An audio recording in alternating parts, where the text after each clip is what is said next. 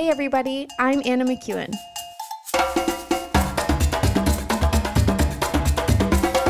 And now for Bob Switzer with the epic narrative. Well, glory. Welcome back once again to the epic narrative. We have got more twists and turns of the family legacy of the 12 tribes of Israel. Oh, Father Abraham did not make a family that wasn't complicated. And honestly, what families aren't complicated? Because we all have to deal with stuff. We all have to deal with brothers and fathers and favoritism and discipline or lack thereof. We have to deal with bad choices and the results thereof. We we got all kinds of stuff involved in family and and God doesn't really hide that, which I appreciate. So here in Genesis chapter 30 we have Rachel verse 1 when Rachel saw that she was not bearing Jacob any children she became jealous of her sister. She said to Jacob, "Give me children or I die." Well, that's a little dramatic. But if you recall at the end of uh, Genesis 29, which I kind of hit flippantly at the end of last uh, episode, I want to go back there. Leah knows that she's a second tiered wife. She knows it. She knows it. And in doing so, um, we have that, that verse in Genesis 29 31 where it says, When the Lord saw that Leah was not loved, he enabled her to conceive, but Rachel remained childish, childless. hmm, another whole thing. All right. So in that moment, right, in that verse, I should say, in that verse, we get this weird. Um, it's it's unfortunate. It's unfortunate, but but what is what is implied here is that God plays petty little uh, tit for tat games. He looks down at Leah and says, "Oh, she was used and abused by her father." forced into a situation where she was raped by a by a man who didn't know that that he that it was her in the bed so it was rape from her perspective so she was used and abused raped and then and then dis, in essence discarded a few days later by Jacob because he was going to marry the woman of his dreams, the one that he had worked 7 years for and thought he was going to get, which would be Rachel. And then he had to work 7 more years. So during the seven years, he's clearly sleeping with both women because we see a list of sons that Leah becomes pregnant with in the end of ch- uh, chapter 29. So in all of this, she's trying to find love. She's trying to find acceptance, and you can tell by the names of her children. It's it's sad. It really is a, a sad paragraph of verses. She's desperate for love. She's she's desperate to be noted as the wife of Jacob, as the wife of Jacob who is who is continuing the family line through the you know in accordance with the blessing of Abraham. It's like so much about this should be a blessing to her and yet over and over and over again she knows that she's being rejected and we see that because of verse 1 chapter 30 when Rachel is jealous of her sister. I don't know if you've ever been around jealous people. They are no fun because everything the other person does they hate it doesn't matter how good it is doesn't matter how funny it is it doesn't matter how how generous it is they're not good enough. The jealous person just is filled with bitterness, anger, frustration, a desire to pull down. Like you can't imagine the things that Rachel thought of to try and get back at her sister. Little petty things. And trust me, we'll see another one. We'll see another one like in verse, I don't know, 15. These two girls are probably both 20, 21 years old. Well, no, seven. It's this is this is seven years later. So they're in their mid uh, mid twenties, mid to late twenties. They've been living together their whole lives, and now they share the same husband. And evidently, toward after the last son that was conceived by Leah, which uh, was Judah, right? Which meant this time I will praise the Lord. Judah is the is the, the you know was considered the tribe of praise. So after that one, it looks as though Rachel kind of demanded that Jacob only sleep with her until she has a baby because she is jealous of Leah. Leah's got all these sons. Leah Leah is, you know, is raising them and they're they're growing and they're strong and they're and they're they're you know they're everything that sons should be. And Leah's doing that because she wants that kind of acceptance and and uh, love from her husband. She wants love from a man. And this whole situation, right, is is uh, just carries with it this misogynistic. Is that is that is that the word? Bob, help me out. You think so too?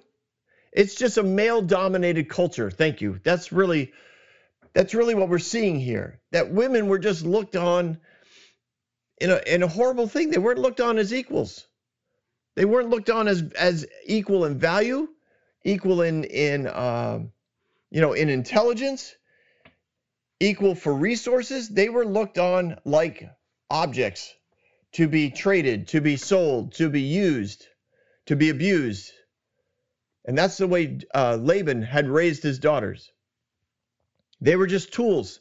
He used them as tools to get into, or uh, in his mind, access to the wealth of Abraham, which he knew to be great. And even though uh, Jacob didn't show up with any, Jacob is, is you know, generating uh, the blessings of God on Laban. He knows it's the blessings of God. He knows the blessings of Abraham. He's trying to keep him here.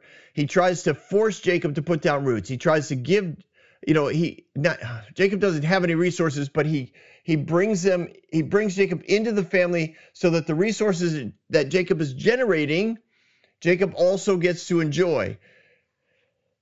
Oh, it is it is a mess. It's a mess when it comes to the male female uh, relationships here. And and the mere fact that you know that Laban would throw his wife uh, throw his daughter into the marriage bed of a man that he knows he knows was supposed to was contracted to marry the other girl. He does it all to continue to entrap Jacob. There is no consideration of Leah. So Leah is desperate for love and acceptance. And and in that acceptance or in that desperation, she believes that it's God who's doing this. And trust me, when we see things that don't look like God's character, we go back to the beginning, go back to the opening, and we say that isn't in God's character. God does not play petty games. He is pure light, pure love, pure trust. So when you look at that and say, well, God allowed Leah to have children and Rachel he you know didn't allow to conceive, that's that's a thought of man. That's a translator. That's a writer. That's somebody who put that in there because it fit the paradigm of the people that they were writing to, but it's not the paradigm of the character of God. And it's very important, I think, that we maintain that kind of mentality when we read scripture because if we don't, it gets it gets crazy because because if we don't, we look at these verses, which many, many, many ministers have done, and when they say, well, this is the word of God.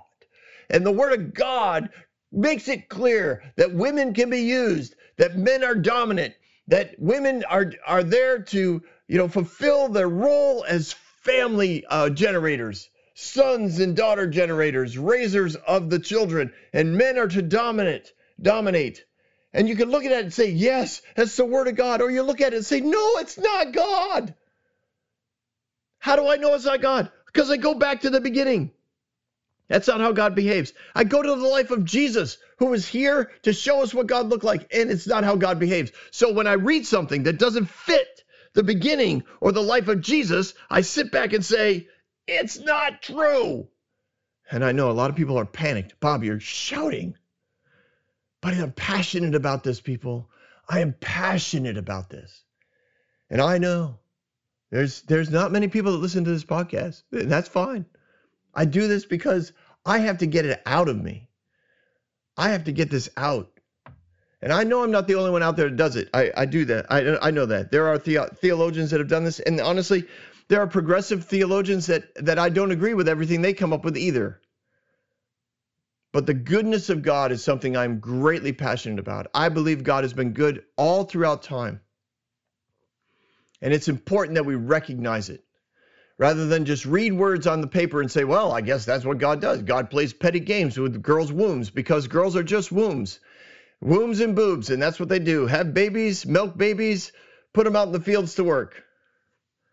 Well, that was that was a little rude, wasn't no, it's not the afternoon. I know I tend to get a little more passionate in the afternoon. It is a little later in the morning than than some of the other ones, though. All right. Uh, Bob's like, okay, Bob. Uh, what do you say? Next verse, maybe? yeah, probably be good to get on the next verse. Uh, this is going to come up again, though. I can tell you, I, I've read the rest of the verses. All right, here we go. Jacob. Uh, Leah says, or Rachel says, "Give me children or I die." So basically, this is that. This is that whole idea of keep sleeping with me until we have more, till we have children. And Jacob's like, "What am I supposed to do? Am I in the place of God who has kept you from having children?" Oh, here we go again. I, I, I, I, I. This is Jacob's mentality, right? This is who God is.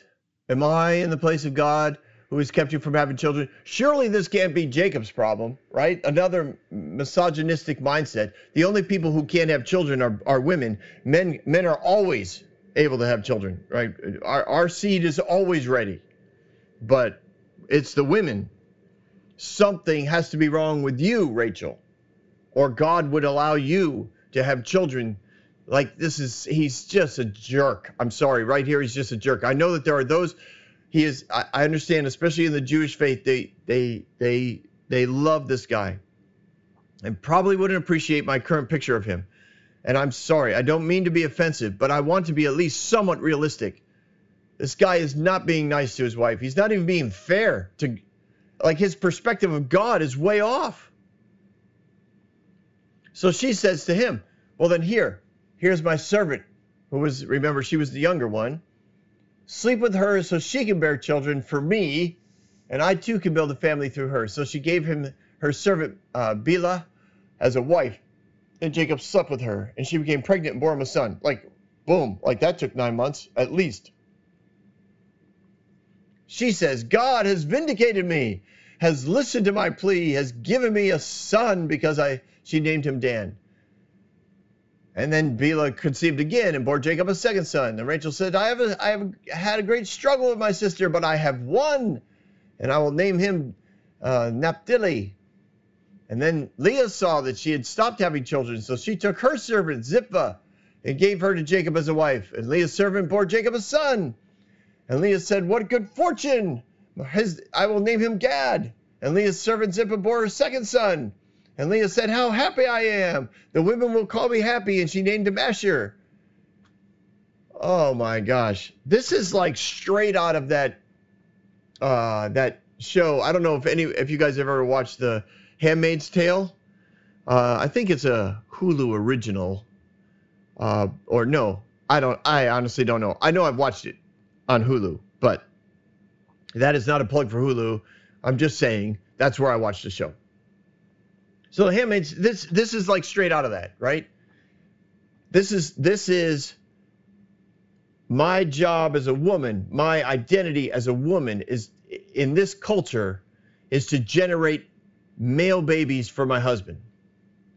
And if I can't do it, then I will use and abuse another woman who is of lesser rank than me, and I will give her to my husband to have sex with. And whether the, you consider that rape or not is up to you. I think it hits that definition, but I, I, I'm not going to tell you how to define it. But, but you got one woman who says, I'm going to give you another woman, and it's her job to sleep with you. And that second woman has, has been raised as a servant. It's her job to do what she's told. Go in there, Take off your clothes, sleep with my husband. Yes, my lady. All right, no, she didn't call her a lady. You know, that's my my my mistress. Yes, Lord. Whatever she called her. Boom, lay down, take care of business. Turns out she's pregnant. Nine months later, she has a son. Yes. And and Rachel's all excited by this. She takes full credit for for what she did. I mean, what kind of mentality is this? This is horrible. This is not of God. You'd say, well, what about the 12 tribes of Israel? You know, you know, somebody had to start having babies. Rachel was barren and and God wasn't coming through and this is all part of God's plan to have the 12 tribes of Israel come from a couple servant girls and a couple regular girls and and a few wives and Jacob gets to sleep with them all and and just you know this is God's will. Men should have multiple wives and multiple children from all the wives because we should populate the oh my gosh, you stop the stop just stop. Oh. We don't we we read so many I shouldn't say we for most of my life, right? I read this stuff and never thought about the ramifications of it regarding the the the inequality and abuse of women when I read these verses. Because it was all about oh, it was all about the will of God to bring about the 12 tribes of Israel. This is this is not God's plan. I, I and and I know I know that God's plan went forward because God's goodness is freaking amazing. But this was not God's plan. It is not God's plan to see women raped. It is not God's plan to have multiple wives and have one guy just like Jacob and all of this. But like he kind of has this. I, I picture him kind of like, well, all right, I'll sleep with. All right, I'll sleep with her too. All right, I'll sleep with you. All right, I'll sleep with that one. All right, you know, whatever. It's it's just it's pathetic. He's pathetic and they're being abused. That's that's my opinion. I understand it may not be popular, but that's my opinion. He's pathetic. Maybe I'll put that even in the description when I write up my description of this episode because it's I, I'm just I'm I'm it's like as I'm talking, I don't really practice these, right? I, I write out basic notes on the uh, on the on the verses that I'm going to cover, and I just kind of let it fly. So we'll see what happens. Here we go. All of all of this, all of this is continuing this culture, right? And then we get to verse uh, 14. During the wheat harvest, Reuben went out into the field. So he's got to be, I don't know, any he's he was one of the first ones, right? If I remember correctly. I have to look back at my notes from, uh, yeah. Uh, this was the uh, first son of Leah. So he's probably about 12 because he's out in the fields. And this is uh, this whole, all these verses from the end of 29 through the end of chapter 30, it takes place in about a 13 year period from, from, uh, from the first wedding. So there you go. So Reuben goes out to the field and in the fields, he found some mandrake plants, which evidently was a wonderful thing to find for the cooks. And he brings it to his mother, Leah. And Rachel says to Leah, Give me some of your son's mandrakes.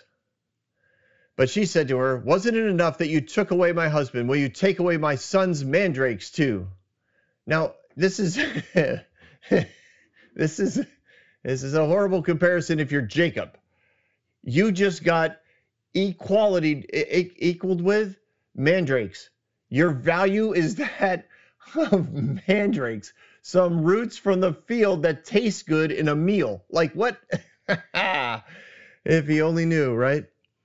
What does your wife think of you? Well, I have the value of a small plant that goes into a that goes into a uh, you know the dinner dish.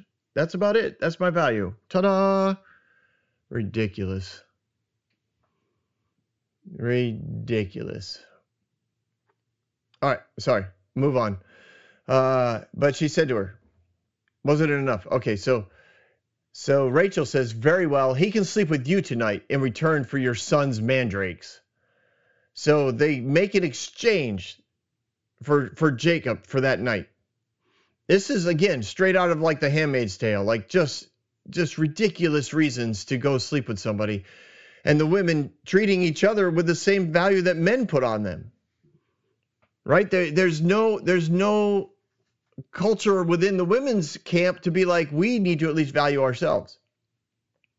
So Jacob comes in from the fields that evening, and Leah went out to meet him and said, "Ha ha! You must sleep must sleep with me. What? I hired you with my son's mandrakes."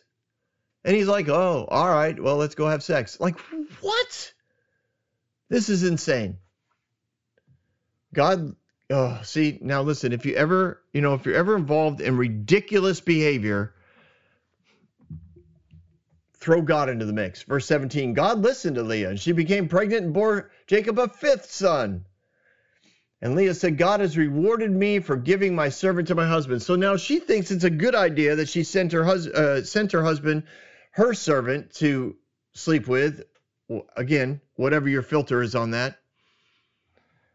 So she named him Issachar.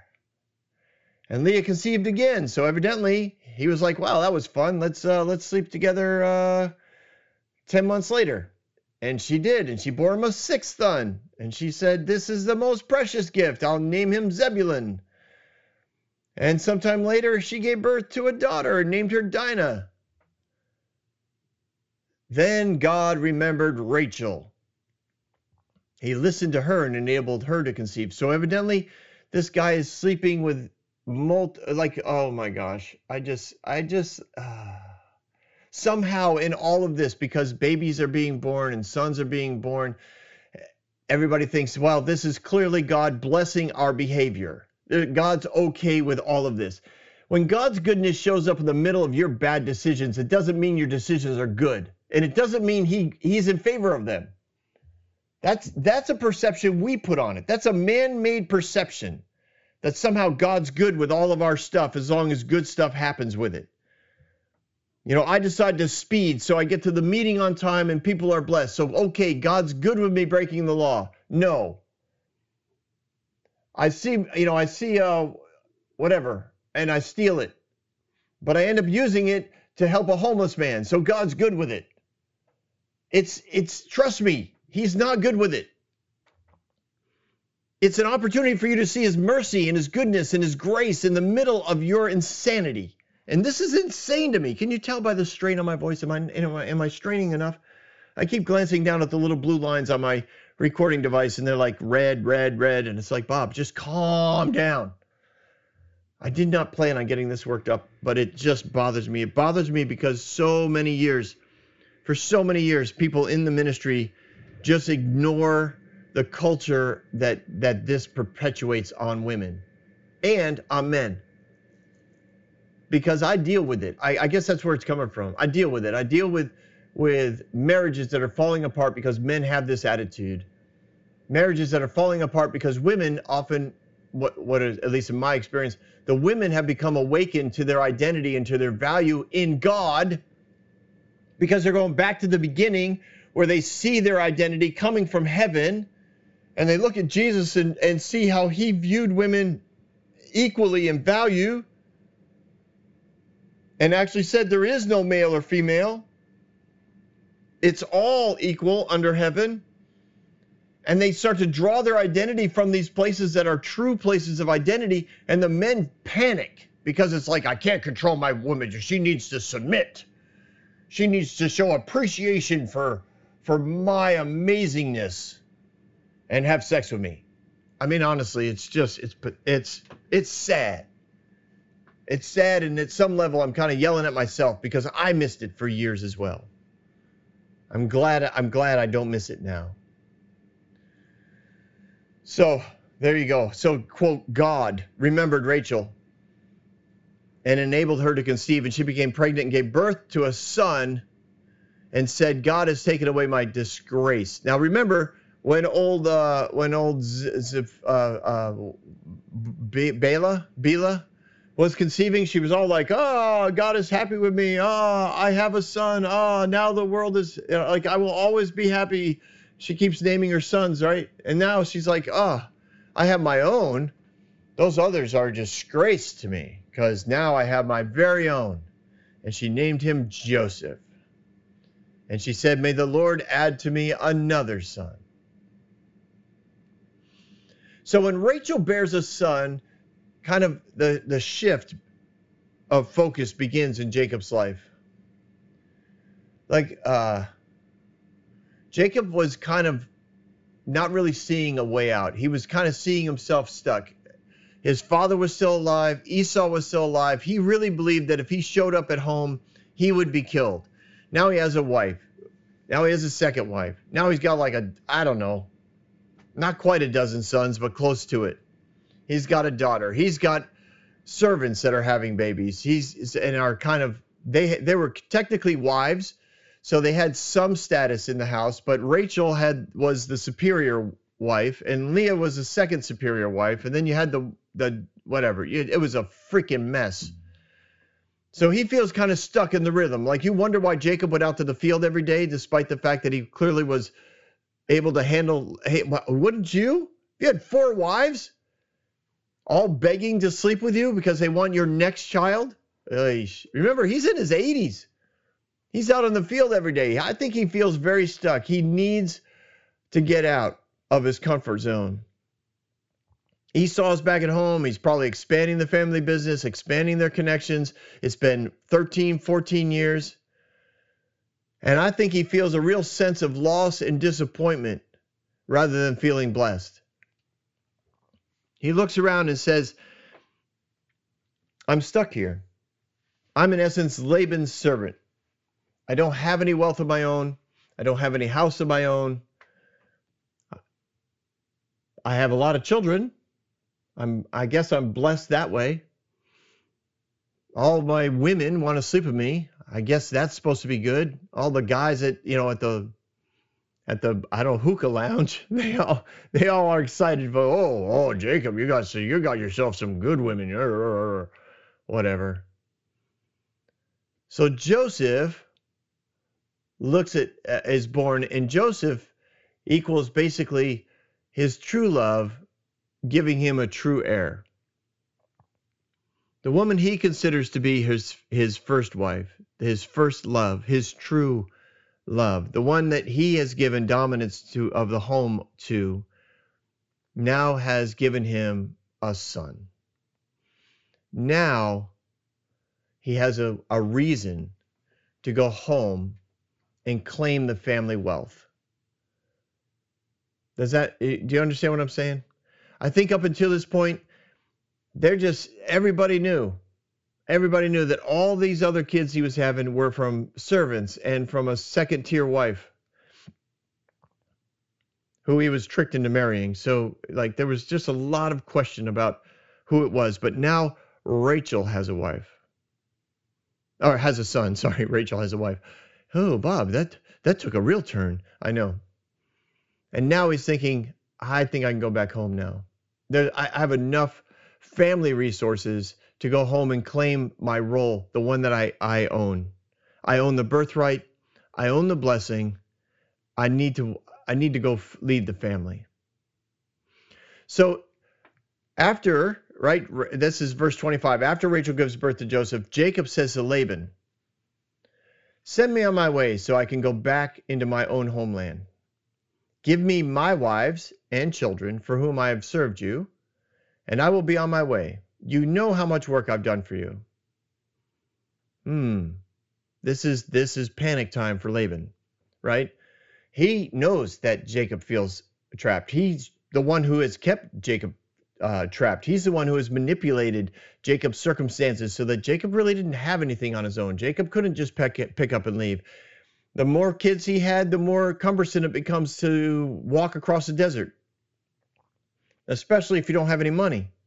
If everything's tied into the family value, eh, uh, you know, family bank account, so to speak, the family's wealth. So he comes and this this proposal is let's separate, let's let's find our own stuff. Let me start to accumulate my own personal wealth. So Laban, of course, is a bit panicked. He says, Well, if, if I have found favor in your eyes, stay. I mean, I have learned by divination that lo- the Lord has blessed me because of you. Really, divination? You mean like by multiplication, you figured it out. You mean because when he showed up, you had about a hundred dollars, and over the last 14 years, you have about a you have about a hundred million dollars. Yeah, that's divination, all right. You're you're sitting at home counting money. You're purchasing things, building things, making commitments that you know Jacob is going to be the one who's actually paying the bills because he's doing all the work. And he's like, "Oh yeah, you know, like I had this this amazing uh, insight from heaven. Stay with me." He added, uh, "Name your wages. I will pay them." You you want to get paid? I get it. I get it. You know, you're you're 89 years old. You have a lot of kids and wives. You know, you probably want to take them out for dinner sometime. Like, "Okay, fine, you know, name your wages. I'll, I'll work out. I'll work it out. Jacob says, all right. Now, Jacob didn't go in stupid, right? Jacob's wise. He knows that Laban is very greedy, and he uses the greed against him. He says to him, uh, all right, you know how I've worked for you and how your livestock has fared under my care. And and I'm sure Laban's like, well, not well, whatever. But of course, everybody knows, right? The little you had before I came has increased greatly, and the Lord has blessed you wherever I have been. Well, basically, I'm sure Laban's like, well, oh, get on, get to your point, get to your point. And, and that phrase, like wherever I've been, means that Laban had moved him around, probably from the sheep to the goats to the camels. You know, I, I decided to expand this year. You know, we're, we're going to start breeding donkeys. I want you to take on that new division. Start from zero. Let's build that up. And it, and it did. So he says, now do I want to do something for my own household. I want this to be mine, not ours. Mine. Well, what, what do you want? I'll give it to you. No, no, no, no. I don't want you to give me anything, Jacob replied. But if you'll do this one thing for me, I will go on tending your flocks and walking, watching over them. Oh, Laban's thinking, this is awesome. This man's an idiot. Awesome. Let me go through your flocks today and remove from them all the speckled and spotted sheep, every dark colored lamb, every spotted and speckled goat. I'll collect those, and that will be all that I get paid. Wow. Hmm. And my honesty will testify for me in the future, for whenever you check on your on the wages you have paid me, any goat in my possession that doesn't have speckles or spots or stripes, any lamb that is not dark colored, you can consider it stolen, which of course is a pretty intense punishment. Laban like agrees to this. The idea that he was like agreed, like he was like, this is awesome. Speckled and spotted goats are are like nobody wants them. Like the wool, nobody wants a jacket that's that comes from the wool of a speckled or spotted uh, you know goat or or skinned or, or the wool of of a you know of a of a black sheep. Nobody wants a black sheep. Everybody wants a white wool because you can dye it all kinds of colors, and you can reflect the sun with it. No, no, no. This is this guy's an absolute fool. Yes, oh, this is a great deal. So the same day, the same day. This is how quickly Jacob moved. Right? He moved in a way that basically forced Laban to not really reconsider what was going on. It seemed ridiculously one-sided for Laban. He was he was overwhelmed with with how uh, foolish of a deal Jacob was making because Jacob seemed like a really wise person. Jacob seemed like a really good businessman. This was like Laban agrees. Yeah, let's do that. All right, today. Oh, well, fine. All right, today. So Jacob goes out the same day and starts to remove all the male goats that were streaked, spotted, striped, whatever you want to call it, speckled, spotted female goats. All that had white on them, he took. All the dark colored lambs, he took um, and placed them in the care of his sons. So they, you know, put together a big pen of all these things. Let's separate them all. Let's separate them all. And his sons are working them. And his sons are anywhere from, like I said, probably 13 to eight or nine. Like they just you you you didn't get to stay home and play with Legos. Like you figured out how to be helpful, and if you didn't figure it out, you're probably swatted upside the head with a you know with a rod and a staff. So all this is going on on the on the day, and he separates them all, and and Laban's probably thinking, "Wow, that was you know kind of quick." And he put a three-day journey between himself and Jacob, while Jacob continued to tend the rest of Laban's flocks. So he travels three days away so that there's no question as to whose lambs and goats are whose. And there he sets up the family compound. And then he goes back to work for Laban. And so we're we're this is this is one of those weird kind of things, right? This is one of the weirdest verses in the Bible. He continued to, to tend the rest of Laban's flocks. Jacob, however, took fresh cut branches from the poplar, almond, and, and plane trees, and made white stri- stripes of them by peeling the bark and exposing the white inner wood of the branches.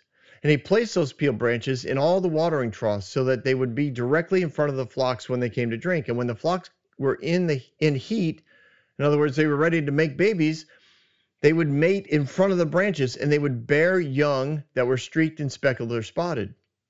And Jacob set apart the young of the flock by themselves, but he made the rest face the streak uh, colored animals that belonged to Laban, but made the rest face the streaked and the dark colored animals that belonged to animal uh, Laban. Thus, thus he made separate flocks for himself and did not put them with Laban's animals. Whenever the stronger females were in heat, Jacob would place the branches in front of the, of the troughs in front of the animals so that they would be near the branches. But when the animals were weak, he wouldn't place them there, and the weak animals went to Laban, and the strong ones went to Jacob. In this way, the man grew exceedingly prosperous and came to own large flocks of female and male servants and camels and donkeys. What is going on? What is going on? This is this is this is this is like a wives' tale, right? You you put speckled uh, branches in the water, and the the goats and sheep that are in heat and ready to make babies make speckled and spotted babies because they're looking at speckled and spotted branches in the water. Even though the male and females that are making these babies are solid colors, it didn't matter. They'd look at the branches and give out speckled babies. And and then Jacob would just be like, "Well, I guess this one's mine," and he'd he'd cart that one off. And that way, there, anytime Laban would come and look at uh, the fields of Jacob, he'd be like, "Wow, they're all speckled or spotted. Like he doesn't have a solid lamb, a solid goat anywhere." And Jacob would would do this so the stronger ones, the ones that you know could handle long journeys, the ones that can handle, um, you know, the the lack of water or being in the sun longer or whatever, like the strong uh, animals. He would make sure that the spotted and striped uh, branches were in the water when they drank, and then when the weaker animals kind of came along, the runts, he would take all those all those branches out, and they would just drink the water plain. And they would would give birth to solid colored animals. So the weaker animals kept going to Laban, and the stronger animals kept going to Jacob. And so his flocks got got huge because his flocks kept giving birth, right? It wasn't like only Jacob's uh, only Laban's uh, flocks were were making babies. Jacob's literally making babies of his own through his flocks and making babies through uh, Laban's flocks because of the whole striped speckled uh, branch thing going on in the watering troughs. So he's got basically a, a you know multiplication going on.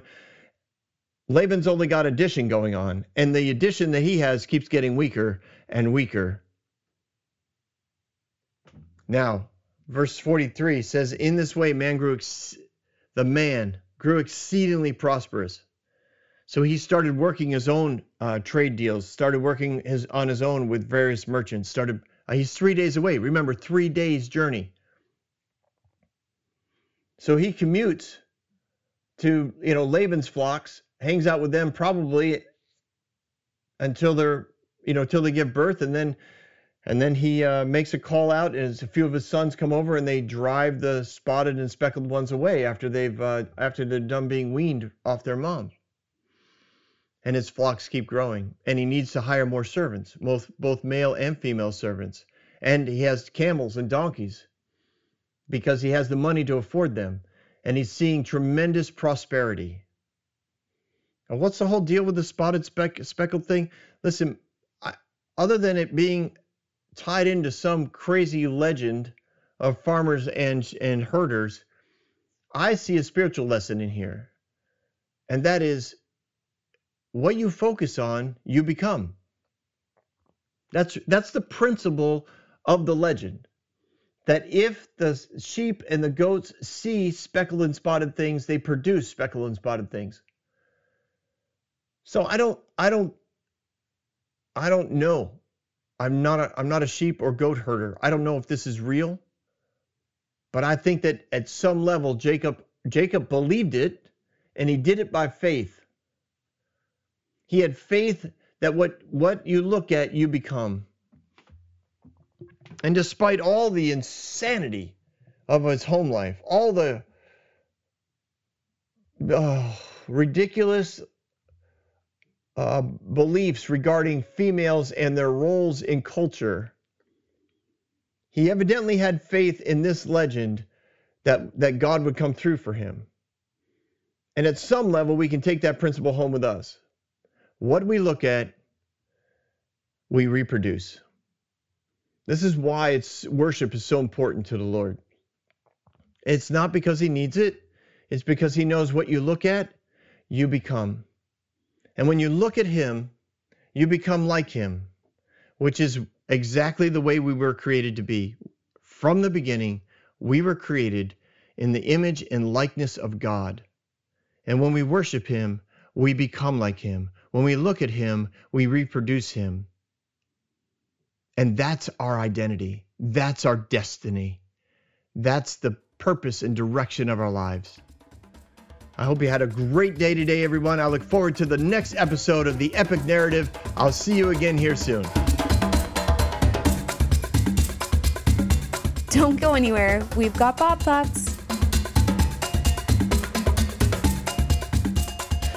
well, I got to say, today's thoughts, it almost seems redundant because clearly I gave you a ton of thoughts of that I was having during this episode especially when it just comes to the overall dynamic, social dynamics of a household in the environment of Jacob versus today, but just the way that that even in today's culture, church culture, that kind of environment just kind of gets perpetuated. It it's just assumed that wives would be submissive, that you know Rachel is a great example of that. Leah is a great example of that. Like it's it's just yeah. I'm not going to get all fired up again here in the thoughts, but I just want you to know I shared a lot of thoughts today already with you. And it made me laugh when I got to the Bob thoughts section. I was like, well, what else you got to say? But uh, I guess I guess one of the one of my other thoughts is um, how important it is that we don't look at God's goodness as approval.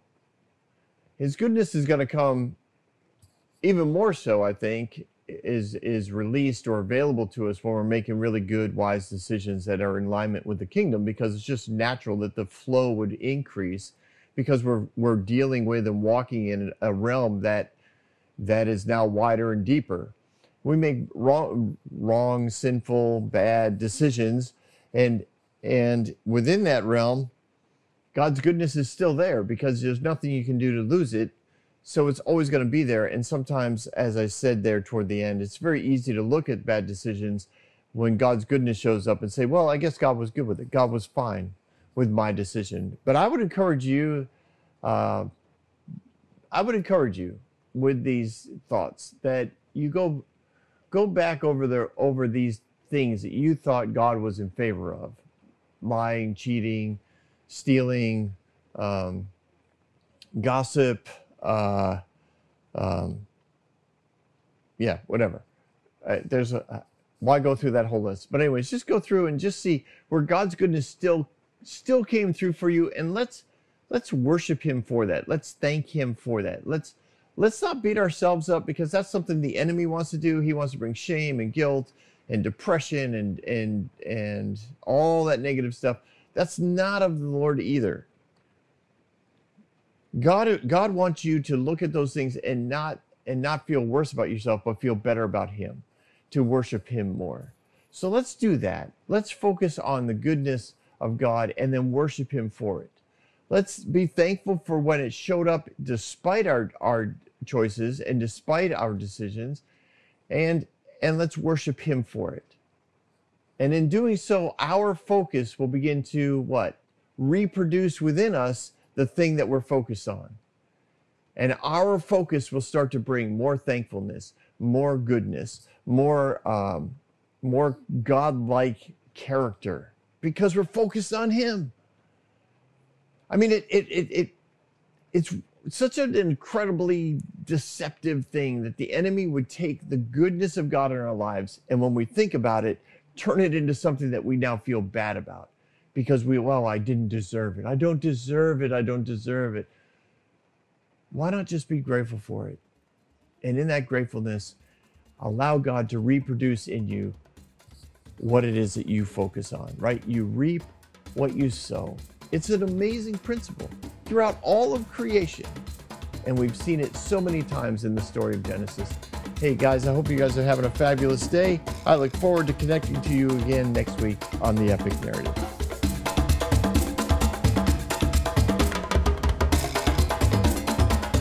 Everyone, thanks for listening. If you like what you heard, you can subscribe to this podcast on any platform you use.